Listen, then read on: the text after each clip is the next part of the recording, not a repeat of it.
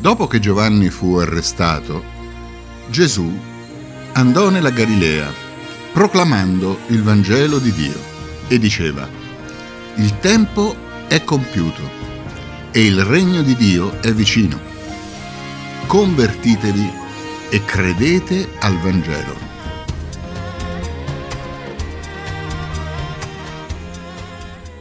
Sono queste le prime parole di Gesù che ci riferisce Marco e quindi evidentemente hanno una importanza basilare perché sono per così dire parole programmatiche, contengono in anticipo tutto quello che sarà il contenuto della predicazione di Gesù.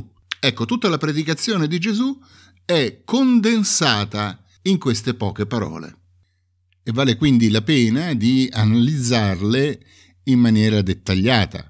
Sono quattro punti. Il tempo è compiuto. Cosa vuol dire che il tempo è compiuto?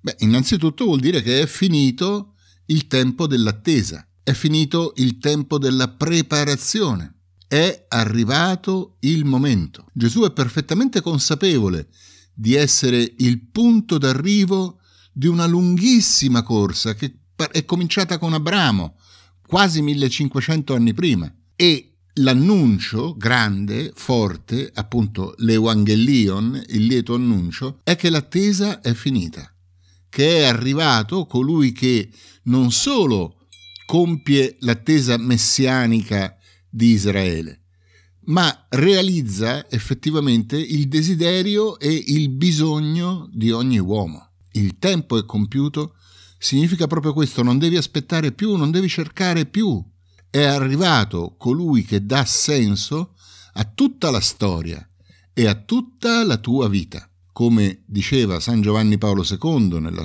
nel suo primo annuncio in piazza San Pietro, Gesù Cristo è il centro del cosmo e della storia.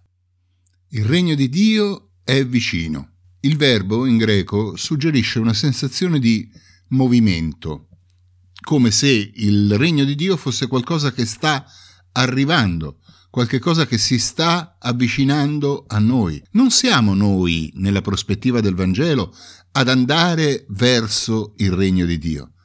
Al contrario, è il regno di Dio a venire verso di noi.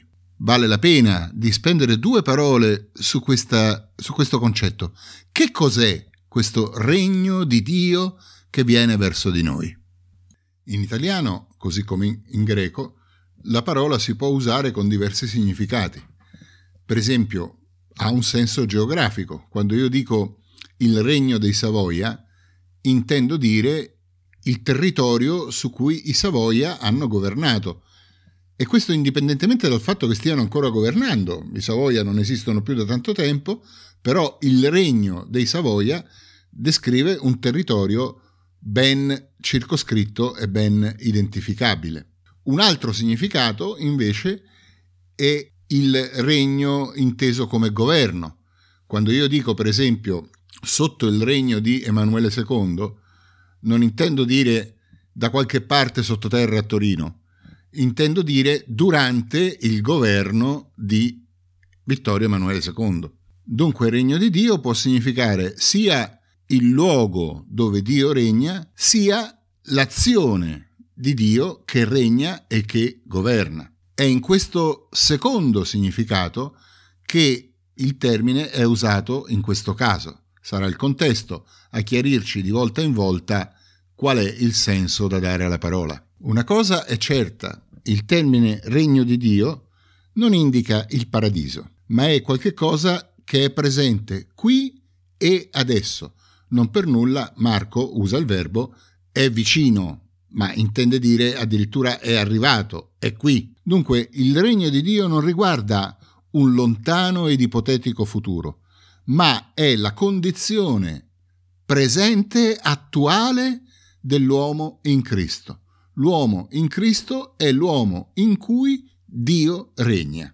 Dunque dire è arrivato il regno di Dio significa dire dentro di te non regna più il peccato, dentro di te non regnano più le tue passioni, dentro di te non regna più il male, dentro di te regna Dio. dentro di te regna l'amore, dentro di te regna la benevolenza che viene da Dio.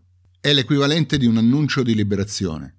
È come se Gesù venisse a dirci siete stati schiavi per tanti secoli, per tanti anni, ma finalmente è arrivato il vostro liberatore, che è poi il vostro legittimo re.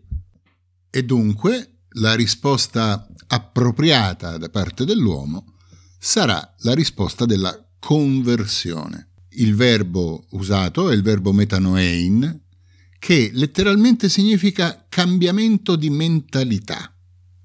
Convertitevi significa cambiate mentalità, cambiate il modo di pensare, cambiate il modo di vedere la vostra vita, cambiate il modo di vedere la storia, la realtà. Perché? Perché adesso tutto è cambiato. Tutto è cambiato precisamente perché sta arrivando il regno di Dio, è già qui. Tutto è cambiato perché ora inizia la possibilità per l'uomo di una vita nuova. E dunque convertitevi, cambiate per entrare in questa novità, per accogliere questa novità che sta arrivando nella vostra vita. È importante sottolineare che non si tratta innanzitutto di cambiare i comportamenti. Naturalmente bisogna cambiare i comportamenti, ma eh, è un passo successivo, è una conseguenza. La prima cosa è cambiare la mentalità.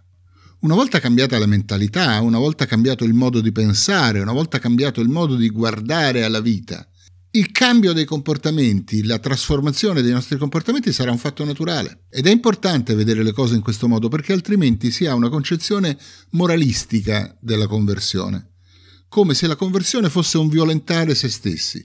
Non è così, non si tratta di violentare se stessi, si tratta di cambiare interiormente, profondamente, in modo che poi il cambio del modo di agire avviene come una cosa naturale dall'interno e non come una forzatura imposta dall'esterno.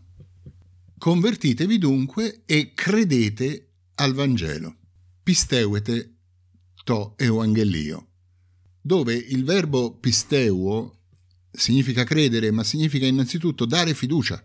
Dai fiducia al Vangelo nella tua vita. Dai fiducia al regno di Dio che viene. Dai fiducia a Cristo che è venuto ad annunciarti la tua liberazione. Dai fiducia e quindi convertiti e quindi cambia mentalità. Vedete, sono strettamente interconnessi il terzo e il quarto punto del programma di Gesù. Ma è lo stesso annuncio che possiamo dare a tutti noi oggi. Dai fiducia al Vangelo. Hai provato tante cose nella tua vita e tante ti hanno reso ancora più infelice.